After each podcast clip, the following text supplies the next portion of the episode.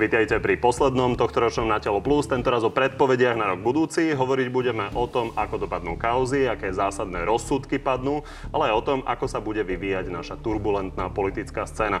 Odpovedia bývalá novinárka a riaditeľka nadácie Zastavme korupciu Zuzana Petková. Vítaj. Ďakujem.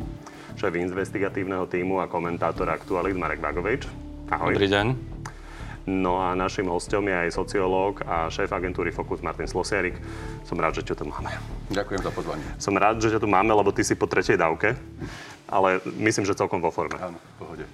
To je inak téma, ktorú sme netušili podľa mňa pred rokom, keď sme niečo podobné nahrávali, že budeme riešiť, že kto má tretiu dávku. Tak uvidíme, kam nás pandémia zavedie a čo nás prekvapí. To my tu štyria určite nepredpovieme, tak poďme na tie veci, ktoré sa dajú teoreticky predpovedať. Začneme rozsudkami. A začneme na úvod kauzou, ktorá je určite nie tá najzložitejšia, ale napriek tomu sa veľmi naťahuje. Sudkyňa vlastne nezobrala do úvahy ani jeden argument mojej obhajoby. Marek, prečo to trvá tak dlho? Tak samozrejme jedna odpoveď je, že pandémia. Ale na druhej strane vieme, že sú tu aj iné súdne procesy v iných kauzách, Dušan Kováčik a podobne, ktoré bežia vlastne plynulo. Čiže to vyvoláva celkom logickú otázku, že či tam nie sú nejaké prieťahy v konaní, lebo predsa len, myslím, že už rok alebo koľko je od toho prvostupňového rozsudku. Ja si myslím, že aj Marian Kotleba si zaslúži istotu, aby vedel, že či teda bude oslobodený alebo či bude právoplatne odsúdený. Jedna z tém bola taká, že predsa len nie je to väzobná vec, že prioritne riešia súdy väzobné veci. Máš nejaké iné vysvetlenie? Môže to byť odpoveď na túto otázku, že predsa len v prípade, že ten daný človek nie je väzobne stíhaný, tak ako keby, že ten súdca nemá dôvod až tak ponáhľať. A ja si ale napriek tomu myslím, že ten rok alebo koľko už uplynulo, nakoniec aj verejnosť očakáva nejaké vysvetlenie, aj že ten prípad sa nejakým spôsobom uzavrie, hoci naozaj nie je ten top prípad, ktorý vlastne vnímame cez tie iné korupčné kauzy. A ja verím, že v priebehu budúceho roka, možno v prvej polovici, naozaj, že to súdne pojednávanie bude ukončené. Za akým výsledkom? Tak ako ja nie som súdca, čiže nechcem ako keby za seba hovoriť svoj subjektívny názor, ale ja si myslím, že tie dôkazy sú také, že je to na právoplatné odsúdenie a potvrdenie toho prvostupňového rozsudku. Zuzana, kauza, ktorá tiež čaká na rozhodnutie, je vražda Jana Kuciaka. Tam čo očakávaš? Kedy sa rozhodne? No, tiež sa zdá, ako keby to trvalo dlho, kedy znovu vlastne špecializovaný trestný súd začne pojednávať. Treba si pripomenúť, že vlastne v prvom kole rozhodol o nevine Mariana Kočnera a Aleny Zsuzsovej, čo neskôr toto rozhodnutie zrušil Najvyšší súd a vrátil to špecializovanému trestnému súdu späť. Tam vlastne je to teraz v štádiu, že ten Senát sa zrejme oboznamuje s výhradami, ktoré súdca Paluda z Najvyššieho súdu adresoval tomuto súdu. Je tam jeden sudca v tom Senáte, ktorý dlhodobo chýba. To znamená, ak by sa do práce už nevrátil, rozhodoval by Senát v inom zložení, bol by doplnený iný sudca a pravdepodobne by sa museli dôkazy vykonávať úplne na novo. To znamená, že aj tam ja si myslím, že to chvíľku bude trvať, kým sa dozvieme nový verdikt v prípade Mariana Kočnera a Aleny Zsuzsovej. V takomto prípade, keby sa menil jeden sudca alebo zásudkyňu, tak očakáva, že to možno neskončí ani ten budúci rok? Je to otázne. Myslím si, že by to mohlo skončiť aj v takomto prípade budúci rok, ale nie tak skoro, ako keby vlastne rozhodoval ten istý senát, lebo ten istý senát je už oboznámený vlastne s dôkazmi a možno, že by sa vykonali len niektoré ďalšie dôkazy, ktoré neboli vykonané a ktoré vlastne Najvyšší súd hovoril, že by sa malo na nich prihliadnúť. Opäť ťažká otázka, ale pri tom, čo vieme, že povedal Najvyšší súd a čo bude teda riešiť špecializovaný trestný súd. Čo očakávaš na výsledok? No, dá sa povedať, už dnes vieme, lebo bola novela zákona, ktorá umožňuje povedať, že ako hlasovali sudcovia. V prípade Aleny Zsuzsovej to bolo 2:1 v jej prospech a v prípade Mariana Kočnera 3:0. Ak by sa ten jeden sudca menil, tak v prípade Aleny Zsuzsovej by to už nemuselo byť také isté. Závislo by to samozrejme od názoru toho sudcu. Ale všetko je možné aj to, že aj títo sudcovia, ktorí v prvom kole povedali, že teda títo obvinení, obžalovaní sú nevinní, zmenia názor a vlastne to rozhodnutie môže byť iné. V každom prípade matematicky je pravdepodobnejšie, že bude odsúdená Alena Zsuzsová ako Marian Kočner. Marek, ale to samozrejme závisí od toho, že do akej miery sa opätovne vykonajú dôkazy, ktoré nariadil vlastne vykonať najvyšší súd a s akým to bude záverom. Čiže ten výsledok môže úplne byť opačný, ako aj keď sa to dnes nezdá z výsledkov toho hlasovania. A ja si myslím, že čím skôr tento prípad bude akokoľvek ukončený, tak je to aj taký signál. Všetci vieme, že to aj pre nás novinárov je určitým spôsobom trauma, ale najmä pre rodičov Jana a Martiny. Čiže si myslím, že aj teda je v záujme toho, aby aj oni už nejakým spôsobom vedeli, že ako ďalej sa s tým vyrovnať, ako s tým žiť, aby bol ten prípad definitívne uzavretý. Čo sa predpovedá oveľa ťažšie, sú veci, ktoré sa ešte na súd nedostali. Čo očakávať pri menách ako Norbert Bödör, Tibor Gašpar, Martin Kvietik ten budúci rok? Ten budúci rok bude z tohto hľadiska naozaj kľúčový. Vieme, že sa vlastne skončilo dokazovanie v kauze Očistec, čo je vlastne zločinecká skupina pod vedením Norberta Bödöra a Tibora Gašpara, ktorá mala vlastne vypaľovať podnikateľov, chrániť tzv. Našich ľudí a aj nejakým spôsobom kompromitovať a diskreditovať vtedajšiu opozíciu. A to je prípad, ktorý už bol teda ukončený tým, že si vlastne obvinení už naštudovali spis. Čiže ja predpokladám, že niekedy v priebehu budúceho roka bude podaná obžaloba a že by mohol začať aj súd. To isté kauza dobytkár. Tam tiež to vyšetrovanie napreduje celkom dobrým tempom, aj keď tam je veľa svedeckých výpovedí a tak ďalej. Čiže tam si myslím, že to môže byť o trošku neskôr ako ten Očistec, ale myslím si, že toto budú dve také, že kľúčové alebo nosné kauzy, ktoré majú aj prepojenie na politiku. Čiže môžu ako keby aj nanovo nejako, neviem, že rovno prekresliť politickú scénu, ale môžu nejakým spôsobom rozdať tie karty nanovo a budú musieť aj tí politici podľa mňa na to reagovať. Čo myslíš konkrétne? Konkrétne v kauze Očistec je množstvo výpovedí, kde tie jednotliví aktéri, dnes sú to spolupracujúci obvinení, vlastne hovoria, že konali, nehovoria rovno, že na objednávku politickej strany Smer, ale hovoria, že konali v prospech tej strany, že vlastne dodávali nejaké informácie, ktoré predstavitelia tejto strany využívali v konkurenčnom politickom boji. Tibora Gašpara mal Robert Fico na tlačovej konferencii a pozýval ho teda na spoluprácu so stranou Smer. Tak naozaj uvidíme, ako sa to celé vyvinie. Zuzana, treba ešte niečo dodať k tým kauzám v roku 2022? Čo máme očakávať? No o chvíľku budeme mať veľmi zaujímavé výročie. Bude 10 rokov u Gorily. Gorila takmer pôjde do puberty. Je to naozaj 10-ročnica, odkedy bolo zverejnená vlastne nie nahrávka, ale prepisy tej nahrávky. No a budúci rok si myslím, že bude kľúčový, pretože ústavný súd bude rozhodovať, či vôbec môže byť USB kľúč s gorilou, ktorý sa našiel u Mariana Kočnera, pripustený ako dôkaz. Je totiž na ústavnom súde sťažnosť, ktorú ústavný súd prijal. Je to sťažnosť právnikov Penty. A vieme, že Jaroslav Haščák dlhodobo žiada zničiť tento dôkaz, lebo podľa neho je nezákonný.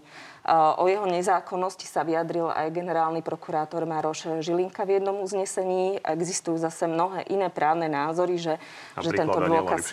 Napríklad Daniela Lipšica. Že tento dôkaz vykonaný byť môže, takže uvidíme, čo povie ústavný súd a podľa toho sa táto kauza buď zastaví, alebo pôjde ďalej. Ak by sa nezastavila, čo majú ľudia očakávať? Lebo pán Kyselica, vyšetrovateľ Gorily, sedí dnes v parlamente. Roky sa to vyšetrovalo a výsledok zatiaľ ľudia žiadny nevidia. Áno, výsledok žiadny nevidia. Je to aj preto, že pokiaľ viem, tak bola vlastne istá aj nespolupráca zo strany SIS, keď vyšetrovatelia žiadali nejaké veci z tajnej služby, tak tam nebola ochota vlastne spolupracovať.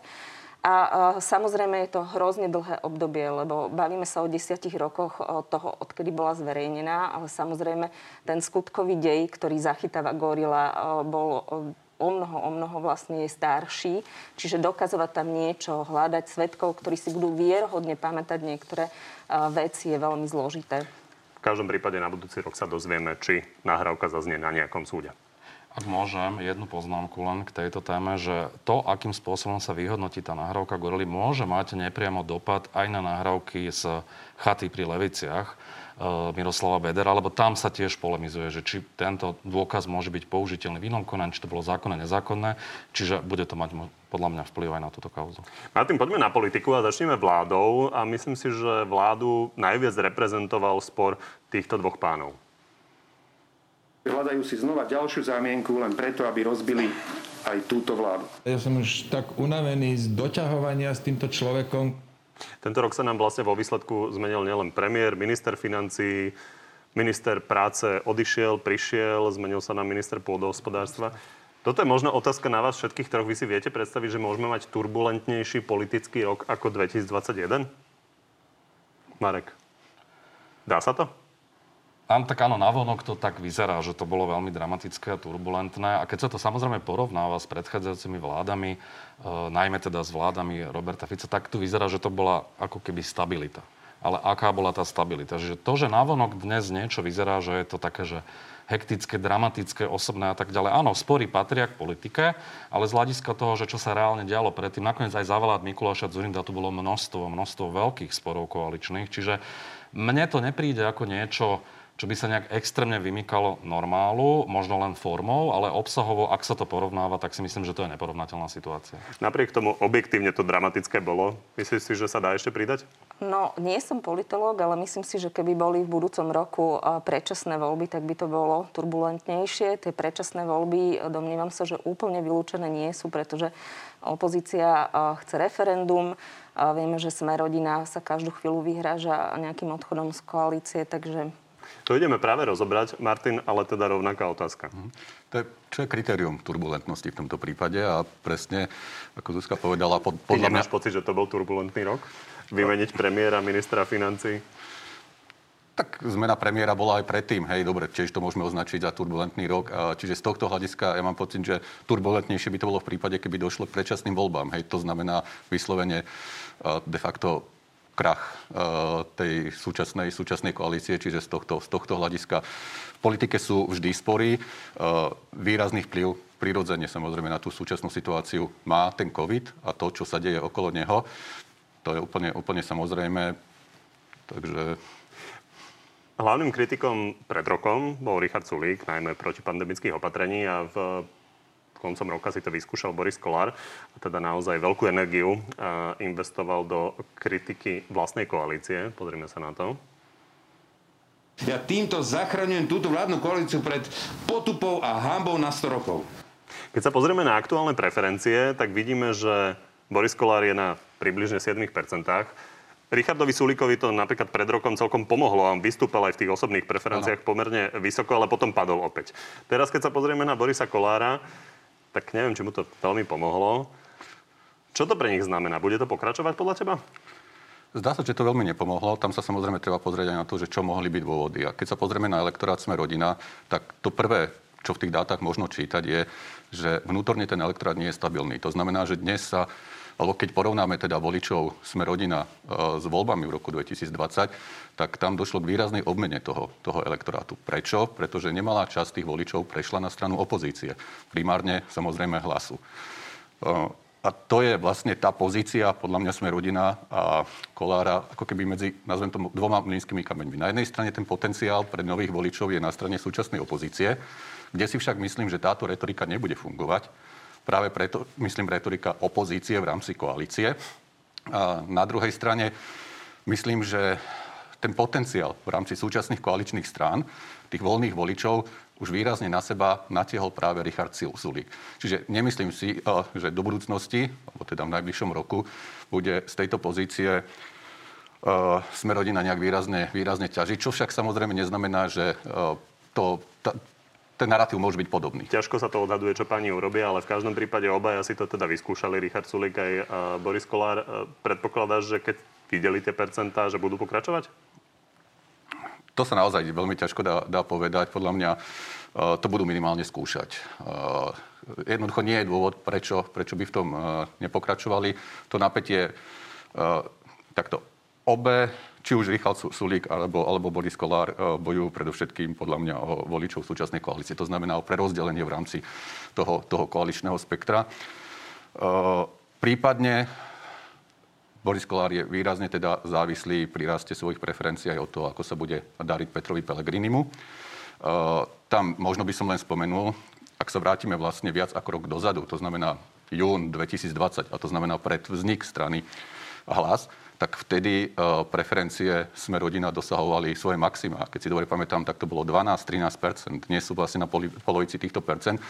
A práve ten potenciál naozaj výrazne stiahol Peter Pellegrini založením strany Hlas. Tá strana Hlas je dnes v podstate čerpá z oboch táborov. Ešte nás čaká pomerne významná udalosť na jeseň. Komunálne a župné voľby naraz. To nám asi celkom rozhýbe politickú scénu. No, ak vychádzame z roku 2017 a 2018, tak vidíme, že dokonca tie komunálne alebo župné voľby môžu byť istým prediktorom toho, čo sa bude diať neskôr v parlamentných voľbách. Videli sme to teda u nás aj v prezidentských voľbách, aj v tých parlamentných voľbách 2020, že tam teda ten nastúpený trend pokračoval. Čiže áno, uvidíme. Na druhej strane treba povedať, že predsa len tie komunálne voľby a župné voľby sa podľa môjho názoru líšia v tom, že pri tých župných voľbách je to rozohrané aj z hľadiska tej volebnej kampane tak, že viac ako keby kopíruje tú veľkú národnú politiku. Mám na mysli, že tam sa viac vlastne tie strany snažia robiť veľké alebo väčšie koalície. Minimálne v roku 2017 sme toho boli naozaj svedkami. De facto tie koalície samozrejme vznikali práve preto, aby ukázali voličom ten potenciál, že sa dokážu dohodnúť. Aby ešte by ma ešte zaujímalo. Ako to dopadne? No, keď sa pozriem na súčasnú situáciu a budeme predpokladať, že tá môže byť indikátorom toho, čo sa môže diať, tak bude to veľmi ťažké. Budú to veľmi ťažké mať tí župani alebo tí primátori, ktorí sa budú istým spôsobom ako keby politicky zakrývať. A preto je typické pre lokálnu politiku, mimochodom, že sa hovorí o nepolitickej politike. To znamená, že možno ďalší nástup nezávislých tvári.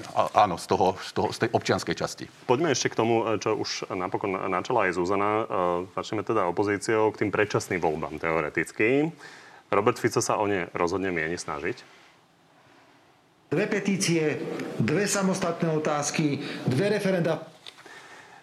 Martin, snaha tam je. Otázka je, či to tak dopadne, či budeme mať nejaké referendum. Ale ak by bolo, ako by podľa teba dopadlo vzhľadom na to, aká je proti vláde nálada? Tu sú naozaj veľmi, veľmi silno presvedčení, že účasť by nedosiahla 50%. Napriek tomu, aká je nálada v tej spoločnosti, tak aj z hľadiska teda účasti na iných typoch volieb. Na základe tej skúsenosti s predchádzajúcimi referendami, pričom niektoré z nich boli dokonca spojené s významnými voľbami, napríklad parlamentné voľby, tak to, aby teda prišlo 50% ľudí k referendu, je podľa mňa naozaj málo pravdepodobne. Keď ostaneme pri tej opozícii, Marek, ty si napísal nedávno komentár s nadpisom, že stíhaný Miroslav Výboh môže zničiť Roberta Fica a Petra Pellegriniho. Prečo to tvrdíš? Tak jednak vzťah medzi Robertom Ficom a Miroslavom Výbohom je dlhodobo známy. Ja sám som o tom viackrát písal. Miroslav Výboh patril k utajeným sponzorom strany Smer. Vieme, že s Robertom Ficom figurovali v kauze Pandur, nákup obrnených transportérov pre Českú republiku, kde mal Miroslav Výboh lobovať aj za účasti Roberta Fica v prospech tohto nákupu. Vieme, že syn Miroslava Výboha mal byt vedľa Roberta Fica v komplexe Bonaparte. Miroslav Výboh sa často spomína aj v tréme Mariana Kočnera, kde ho považujú za kľúčového človeka, ktorý môže pomôcť Bašternákovi aj Kočnerovi, že má hovoriť s Ficom a tak ďalej. Kočner sa nervózne pýta, kde sa to zaseklo. Je evidentné, že ten človek má alebo mal veľký vplyv na Roberta Fica, ale myslím si, že väčší problém môže mať Peter Pellegrini, ktorý sa spomína v tej známej korupčnej kauze ako ako keby, že koncový prijímateľ úplatku, ktorý mal sprostredkovať Miroslav Výboh od podnikateľa Suchobu, vypovedá o tom aj František Imrece. Akurát, že vo vzťahu k Petrovi Pellegrinimu nie sú priame dôkazy, že prevzal. To je vlastne svedectvo z druhej ruky, nie, preto aj nie je obvinený. Kdežto vo vzťahu k Miroslavovi Výbovi tam sú priame svedectva, že mal prevziať. Čiže, ale politicky to môže podľa mňa škodiť jednému aj druhému, veď nebudeme si nič nahovárať, tá finančná správa a ministerstvo financií. Áno, formálne v tom danom období tam bol funkcionárom Peter Pellegrini, ale politicky to spadalo pod Smer a tak ďalej. Hovoríš o tých vzťahoch Roberta Fica a Miroslava Výboha. On napokon nepopiera, že sú priatelia. Prečo by ho mal zničiť? Myslím si, že ak sa dostane Miroslav Výboh do situácie a pochopí, že vo vzťahu k tým kauzám, alebo v tej kauze, ktorej figuruje, nemá veľmi na výber a vyvíja sa to v jeho neprospech, tak spolupráca na odkrývanie ďalšej trestnej činnosti mu môže pomôcť ako iným tzv. Kajúcnikom. Všeobecne tiež sa možno opýtam, ty očakávaš, že budú kauzy ešte nejakým spôsobom lomcovať aj politikov? No, v tomto prípade som dosť skeptická, pretože Miroslav Výboh, ako vieme vlastne, tak sa pred políciou usadil v Dubaji. Nemal sa tam pravdepodobne zle. Naposledy ho verejnosť mohla vidieť na fotografii s pretekármi F1, ako obeduje, alebo teda večeria na nejakom posedení. Takže ja to vidím skepticky hlavne preto, že my s Dubajom, teda Dubaj nevydáva stíhané osoby na nejaké požiadanie. Videli sme, že v prípade stíhaného Suchobu, ktorého Marek spomínal, tak tam úrady, taktiež totižto bol v Dubaji, tak tam úrady robili nejaké úkony, vlastne aby spolupracovali s našou políciou a dostali jeho výpoveď a dostali Suchobu na Slovensku, napokon aj prišiel. Ale v prípade Výboha sa to nedeje. Mám za to, že tam má veľmi dobré kontakty a je tam pod, dá sa povedať, takou nejakou ochranou miestnych. Takže som dosť skeptická, či sa ho polícii podarí dostať na Slovensko a či sa udeje to, čo hovorí Marek, že by sa cítil tak ohrozený, že by začal spolupracovať, aby sám pre seba vlastne si tú situáciu uľahčil. To, že je niekto stíhaný a hľadaný a dovolí si uverejniť, možno nepriamo on, ale nechá uverejniť fotografiu na sociálnej sieti, to niečo signalizuje? To signalizuje presne to, že sa tam cíti v bezpečí. Keď hovoríme o politikoch, tak Peter Pellegrini sa tu nedávno sťažoval, že Peter Žiga je dlho stíhaný a že sa tam nič nedieje. To ako dopadne? Tak keď si spomeniem, akým spôsobom sa vyšetrovali kauzy za vlád Roberta Fica a Petra Pellegriniho, čiže de facto sa vôbec nevyšetrovali, tak to, že teraz sa niečo deje, je samozrejme pozitívum. A to, že niektoré konanie trvá trošku dlhšie ako iné, no tak keď si len ako keby uvedomíme ten nápad tých kauz, aké obrovské množstvo je to prípadov, ktoré dnes polícia s prokurátorou rieši, tak ja si nemyslím, že tá vec, ktorá sa týka pána Žigu, že by trvala nejako pridlho. Naozaj tu sú rôzne prípady, sa dajú porovnávať, ale pol roka plus minus nie je dlhá doba. Dozvieme sa niečo na budúci rok? Vzhľadom na to, ako sa aj iné kauzy vyvíjajú, plus minus trvá to vyšetrovanie zhruba rok v tých veľkých kauzách, tak ja očakávam, že aj v prípade Petra Žigu v priebehu budúceho roka sa dozvieme buď, či bude obžalovaný, či to bude na súd, alebo ten prípad sa vráti späť. Ale možno jeden dodatok z hľadiska toho volického alebo volebného správania. A to môžeme vidieť aj dnes, že aj napriek tomu, že sa rieši mnoho kauz, tak to správanie sa tých voličov automaticky nemusí jednoducho reflektovať to, čo sa deje v tej veľkej politike. Tam je dôležitá vždy optika, by som povedal, toho voliča. A tam prirodzene platí, že ak som volič, povedzme, opozície, tak úplne inak reagujem samozrejme na tie obvinenia. Mám tendenciu im nedôverovať, respektíve spochybňovať orgány napríklad a vidieť v tom nejaký zámer, než v prípade, že som bol voličom koalície. Aj preto sa vlastne automaticky tie kauzy neprenášajú jednoducho do toho volebného správania. To možno platí pri Smere a Hlase, ale na druhej strane, keď sa pozrieme na scénu Republika a Kotlebovci, tak je vidno, že poškodilo to stíhanie Marianovi Kotlebovi. Jasné, na druhej strane neuveriteľne dnes, a môžeme to vidieť v preferenciách, v podstate Republika rastie dnes na úroveň, ktorú dosiahla samotná Kotlebová strana vo voľbách. Poďme ešte k prezidentke, ktorá v závere roka opakovane tvrdo kritizovala vládu. Koaliční partneri si hádžu pod nohy polená a podkynia sa na nich celá krajina. Martin, keď sa pozrieme na dôveryhodnosť, prezidentka je stále najdôveryhodnejšia, na druhej strane kontinuálne klesala, napriek tomu, že teraz sa dostala na 52%, ale už to nie je tých 66%, čo mala predtým. Čo to bude znamenať z hľadiska tej kritiky do budúcnosti? Tá kritika tu bola aj predtým. Je otázne, ako ju samozrejme budú vyhodnocovať primárne voliči koalície. Je jasné, že väčšina tej dôvery je dnes viazaná primárne na voličov koalície. Inkeď aj ten posledný prieskum ukázal, že sú elektoráty aj v rámci opozície, kde tá podpora síce nie je nadprimerná, ale napríklad v prípade Hlasu sa pohybuje niekde na úrovni približne 40%.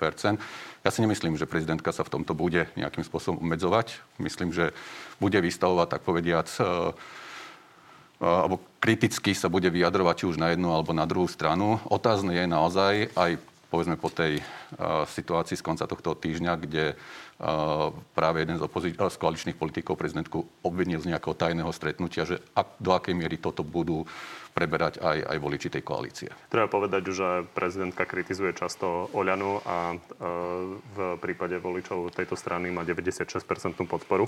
Uvidíme, ako sa to bude ďalej vyvíjať. A čo mnohých prekvapilo, sú konflikty teda nie len v politike, ale aj v orgánoch činných v trestnom konaní. A Maroš Žilinka bol zvolený hlasmi aj koalície, aj opozície a teraz do veľkej miery s mnohými koaličnými politikmi bojuje. Pozrime sa na to. Je tej sily, ktorá by ma prinútila zmeniť prístup k naplneniu zákona a spravodlivosti. Zuzana, čo očakávaš budúci rok od Maroša Žilinku? No, my sme ako nadácia vlastne privítali jeho zvolenie. Neskôr sme boli veľmi sklamaní z toho, ako vlastne vykonáva svoj úrad. Maroš Žilinka sľuboval akúsi transparentnosť, otvorenosť. Nedieje sa to.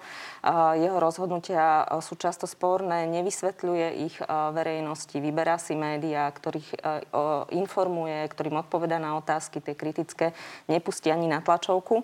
Ja si nemyslím, že toto sa zmení k lepšiemu. Myslím si práve naopak, že aj tie konflikty medzi ním a medzi napríklad úradom špeciálnej prokuratúry reprezentovaným Danielom Lipšicom sa budú do istej miery stupňovať. A domnievam sa, že vlastne ten boj v rámci prokuratúry bude pokračovať.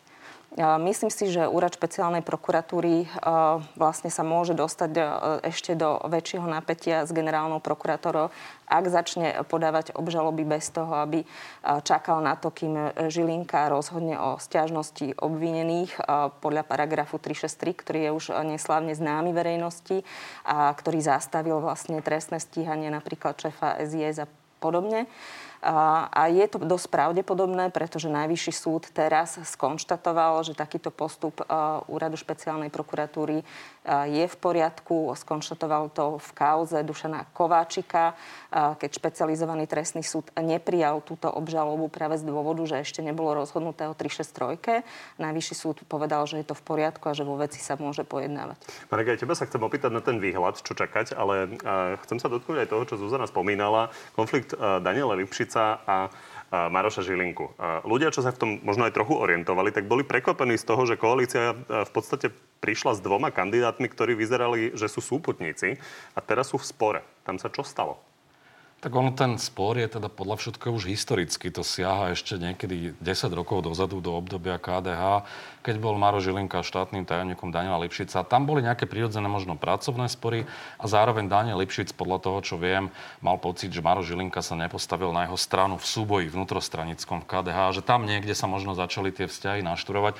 Na druhej strane vieme aj z komunikácie Mariana Kočnera, že niekedy v roku 2017 mala byť objednávka vraždy aj Daniela Lipšica, aj Maroša Žilinku, v tom čase spolu aj komunikovali, aj v rôznych kauzách, prípadoch a tak ďalej.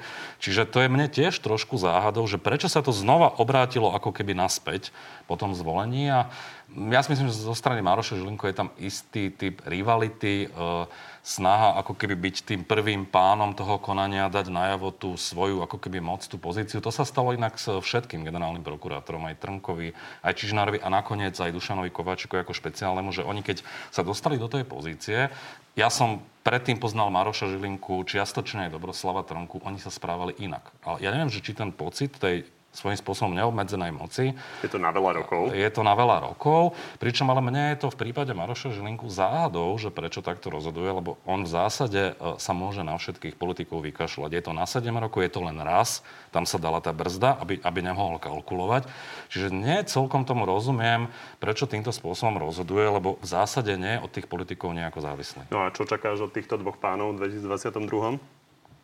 Tak ja si myslím, že Daniel Lipšic, samozrejme, pre ňoho je veľmi dôležité, aby všetky tie kauzy, ktoré vlastne riešia ho podriadení, možno aj preto, že niekedy v minulosti niekde stál, nejako sa angažoval a chce preukázať aj nejaké výsledky, aby tie kauzy išli čo najskôr, samozrejme, na súd a skončili právoplatnými rozsudkami. Čo sa týka Maroša Žilinku, keď si spomeniem, ako sa o ňom bavili na tej spomínanej Bödörovej chate, že ho v podstate považujú za kľúčového človeka, aj paragraf 363, tak ja si myslím, že ešte môžeme očakávať množstvo rozhodnutí, nad ktorými budeme krútiť hlavami.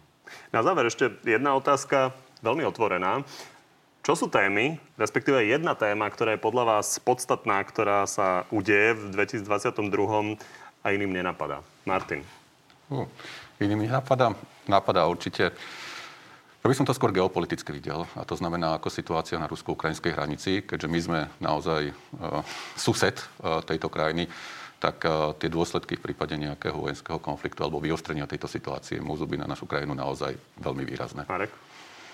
Ja si myslím, že všetko sa bude do veľkej miery stále točiť okolo pandémie, čo samozrejme nie je nič prekvapivé, keď to hovorím, ale nemám taký pocit, že by sa malo udiať niečo extrémne prekvapivé. Možno v prípade tých kauz, o ktorých sme hovorili, že budú verdikty, ktoré sme nečakali. Či už na jednu, alebo na druhú stranu. Záverečné slova.